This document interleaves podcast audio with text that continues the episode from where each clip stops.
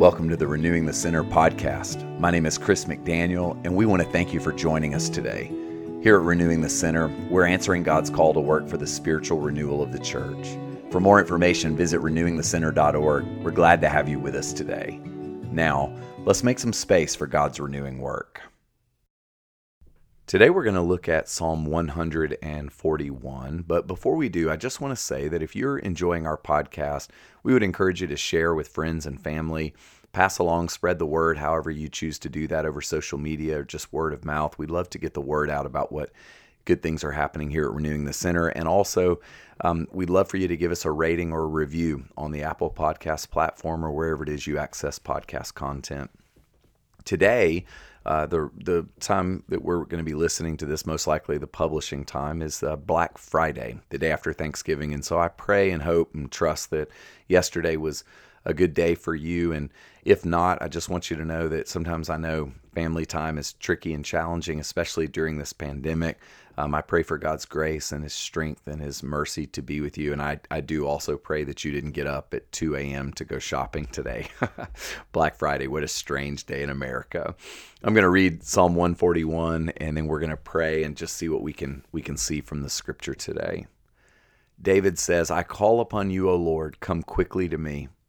Give ear to my voice when I call to you. Let my prayer be counted as incense before you, and the lifting up of my hands as an evening sacrifice.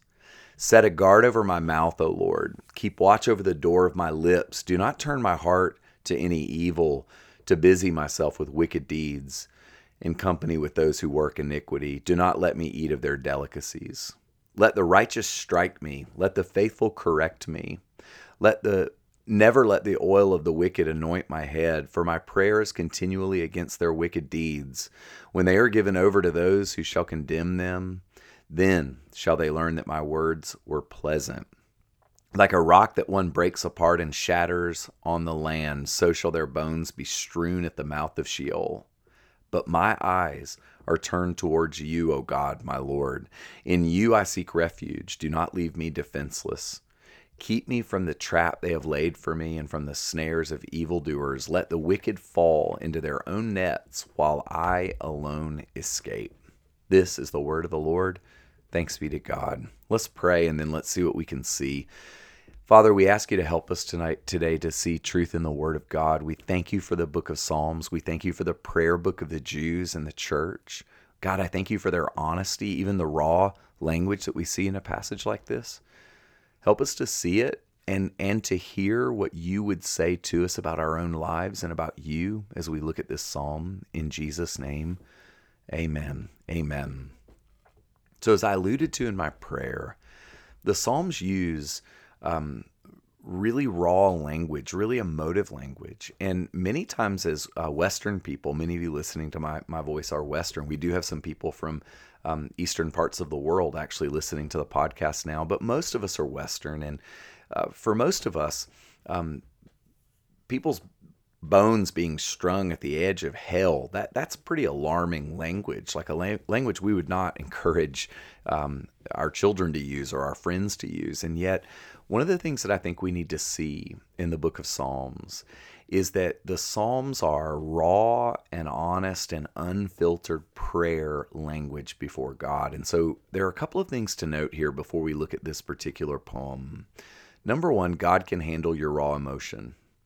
Um, he, he can handle the, the reality of you being angry or afraid and saying, I wish my enemies would be ripped to pieces. He can handle that. He's not going to do everything you ask him to do, but he certainly can handle the sentiment or the emotion. I think that one of the mistakes we make as Christians is that in our religious upbringings, we've been taught to not be real or to be honest. Um, you know, if you don't have anything nice to say, don't say anything at all. That keeps us, I think, from praying real and and and volatile prayers. That God can handle your prayers. I think that's the most important thing to hear here. And that when we give Him our hearts, He then does what is right. So we can surrender outcomes to the Lord while being real and honest. So with that in mind, I think that I, I think there's something here for us. I, I think that if the Lord would give us ears to hear what He has to share with us, we're going to see some things here. So wherever you are, whatever it is you're doing, I, I, I trust that you can find a way to slow down your mind, to open up your ears and your heart to listen. This is not just a Bible study, this is a reflective um, experience where we're asking for revelation from God. So we do ask you for that revelation, Lord, now. The first thing we see in this particular psalm is the psalmist says, I call out to you, come quickly to help me. See, the poet here explicitly asks God to come to him. And I just want to say to you, it is more than okay for you to ask God to come close to you when you are in distress. See, we have to learn to call on the Lord. The language in this poem is so important. The, the poet, the psalmist, calls out, cries out to God. And it's my conviction that the prayerlessness of the church is a major problem. We don't pray like we ought to pray. And I know that many of you who are listening to my voice right now have given up on meaningful, contending prayer. You just don't know how to do it, or you're discouraged by what you have tried to do. We're discouraged by the lack of movement in our lives. Y'all, we have got to learn to call out, to cry out to the Lord, to get into emotional spaces where we let our voices be heard. This is why when I'm praying, I get into places, physical places, where my ears are able to hear my own prayers. I pray out loud, I call out. Y'all, praying has to get out of our heads. We have to learn how to call out, to cry out. See, the poet says, Let my prayer and the lifting up of my hands be like incense and like evening sacrifice. See, his whole body is involved in his praying. Your body needs to be involved in your praying too. I think our praying will be less boring, less pray down a list oriented, less perfunctory if we get our whole bodies involved. And this guy believes that his prayer is changing things, that it's changing the atmosphere around God. To light incense um, in, in the ancient world, and even today in some churches, they light incense, and incense fills the, the building with a smell and a visible sense of smoke.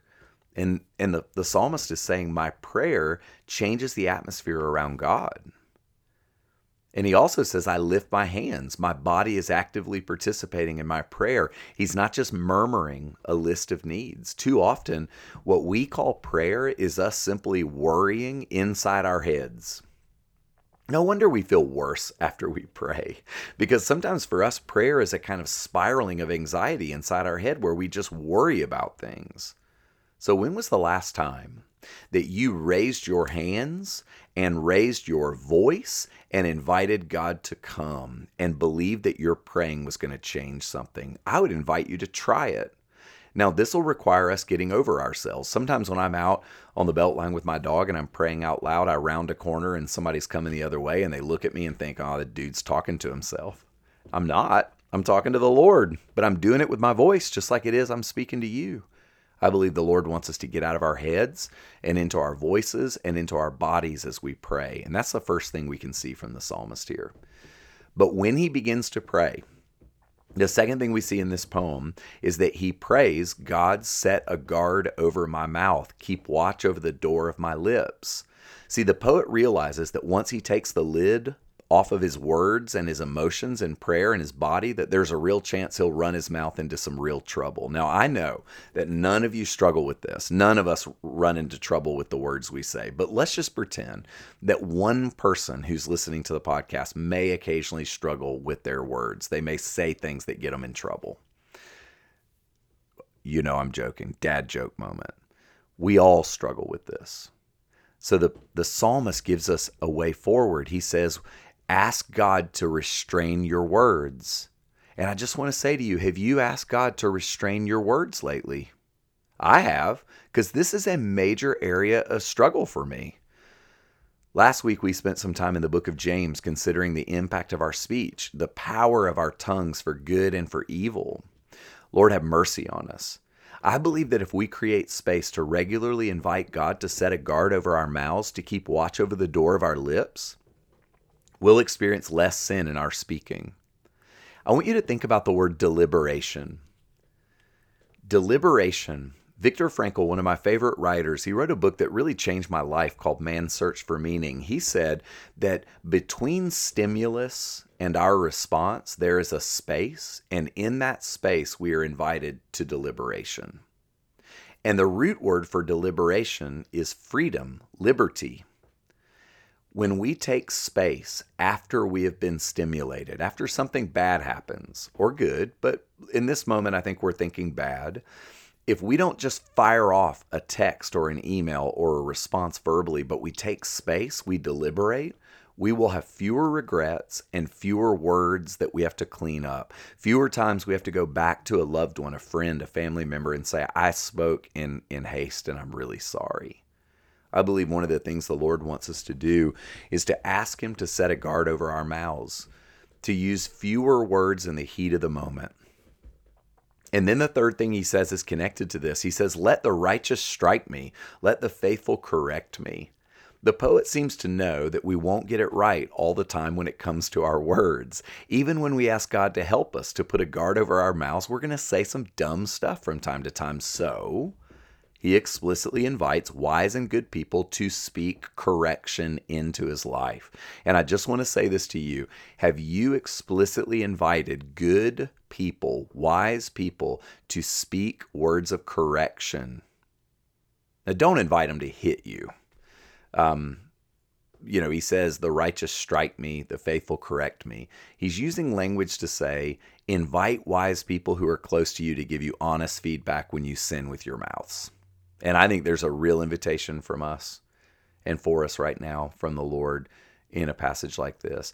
Um, I'll, I'll say this your friends and family will serve and can serve as a proxy, a loving proxy for a harsh and cruel world. You can be a loving proxy for your friends and family. We can tell one another what the world will tell us in a really harsh and cruel way. We can actually speak truth in love. This is a biblical mandate for Christian community, for loving spiritual community, is that we would actually speak truthful words to one another, that we would give one another feedback. Let the righteous strike me, let the faithful correct me. And I just want to say this to you if you don't have anyone speaking truth or words of correction to you, if you don't have anyone giving you negative feedback, I'm going to guarantee you it's not because you're perfect and need no negative feedback. It's probably because you either haven't given permission or you don't have people in your life who are willing to press through conflict and the uncomfortable awkwardness that results in giving people negative feedback. I receive negative feedback on a very regular basis, and I am so thankful for it. Um, I run hot with my speech. Um, I have a, a, a, used to have a volatile temper. I now just have a, a motor that runs pretty high. I'm pretty intense sometimes. And my wife and a number of close friends the feedback that they've given me when I cross the line has been very instructive. Even my own children now have learned to be able to speak truth and love, to stand up to me and say, Dad, that was not, your tone wasn't um, helpful to me right there. That actually shapes and modifies my heart. It actually gives me a sense of invitation to say what the Lord is up to. And I just want to say to you, we all need this in our lives. And the final thing I want to leave you with is this Praying and receiving correction keeps our eyes turned to the Lord. That's where the poem ends. That when people speak truth to us, who press through conflict avoidant tendencies, that actually puts us back into a place where our eyes are turned to the Lord. This is where the poet leaves it. He says, But my eyes are turned toward you, O Lord my God. In you I seek refuge. Do not leave me defenseless. What a prayer. Father, I pray that you would speak to us and give us peace today. I pray that you would give us ears and a heart that would look to you and trust you. I pray that you would give us the grace, Lord, to be honest and real and to invite people to be honest and real with us. In Jesus' name, amen. Amen. If you would like to continue meditating on what you heard today, take some time to recall an idea or an image that encouraged or challenged you in this episode. When things stand out to us in God's Word, or in our lives or in what we're reading or in devotional talks, it often means that God is offering us His help and His guidance. When you have your idea or image in mind, carry it with you as a prayer, coming back to it in the spaces throughout your day. How does it speak to you and where you are right now? What does it say about God and what He wants for you? Speak to Him about these things Listen for his still small voice and respond to him as simply and as honestly as you can. Thanks for listening. We look forward to having you back here again with us next time at Renewing the Center.